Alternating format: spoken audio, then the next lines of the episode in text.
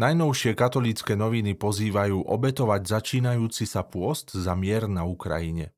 Vysvetľujú, že pôst nie je len o zriekaní sa určitých pôžitkov, ale v prvom rade má duchovný význam. Psychologička Lívia Johanová a kňaz Peter Štálnik hovoria o tom, aké má pôst účinky a prečo je aj po roku vojny dôležité postiť sa za pokoj a odvrátenie konfliktu. Katolícke noviny prinášajú rozhovor s prešovskou legendou pomoci núdznym sestrou Maristelou Kačovou. Svoje povolanie vnímala od detstva a v pomáhaní neochabuje dodnes. Hovorí, že kto má v srdci lásku, má v srdci Boha. Lásku treba rozdávať dobrými skutkami aj dobrým slovom, ktorému musí predchádzať dobrá myšlienka.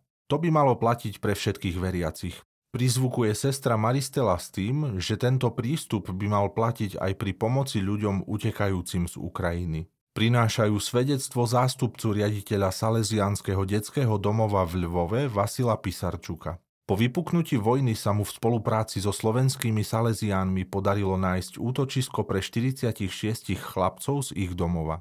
Prišli na Slovensko, no v lete sa väčšina kvôli škole či iným administratívnym záležitostiam vrátila do Lvova. Odchádzali pozitívne naladení, spokojní a šťastní, Slovensko brali ako dovolenku, ale veľmi rýchlo začali opäť zažívať stresy, postrehol Vasil Pisarčuk.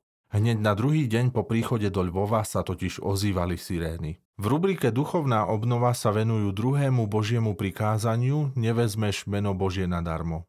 Odborníčka na biblistiku a členka Inštitútu Cer Márie Pomocnice Dagmar Kráľová píše, že toto prikázanie sa nám javí ako jasné a praktizujúcemu kresťanovi i ľahké plniť. No zdanie niekedy klame a oplatí sa nad tým hĺbšie zamyslieť.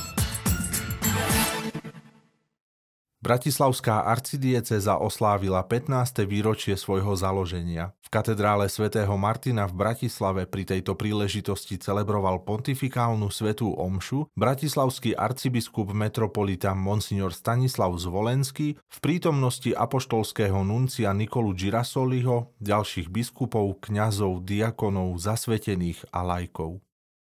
Vo farskom kostole Sedembolesnej Panny Márie na sídlisku Vlčince v Žiline sa poďakovali za 15. výročie založenia Žilinskej diecézy. Pri tejto príležitosti celebroval slávnostnú svetú omšu apoštolský nuncius na Slovensku Nikola Girasoli.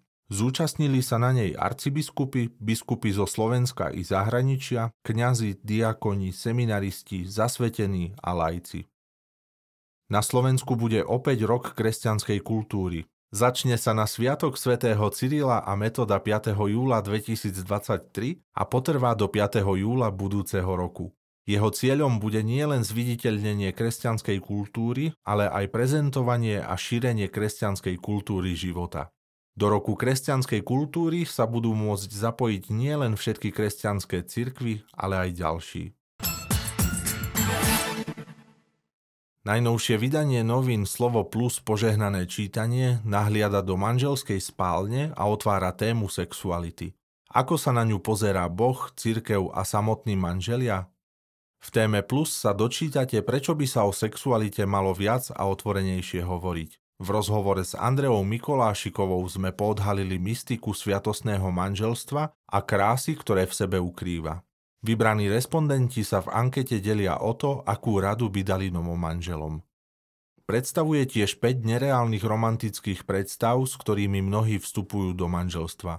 O čistote v manželstve píše František Bartek, študent teológie manželstva a rodiny.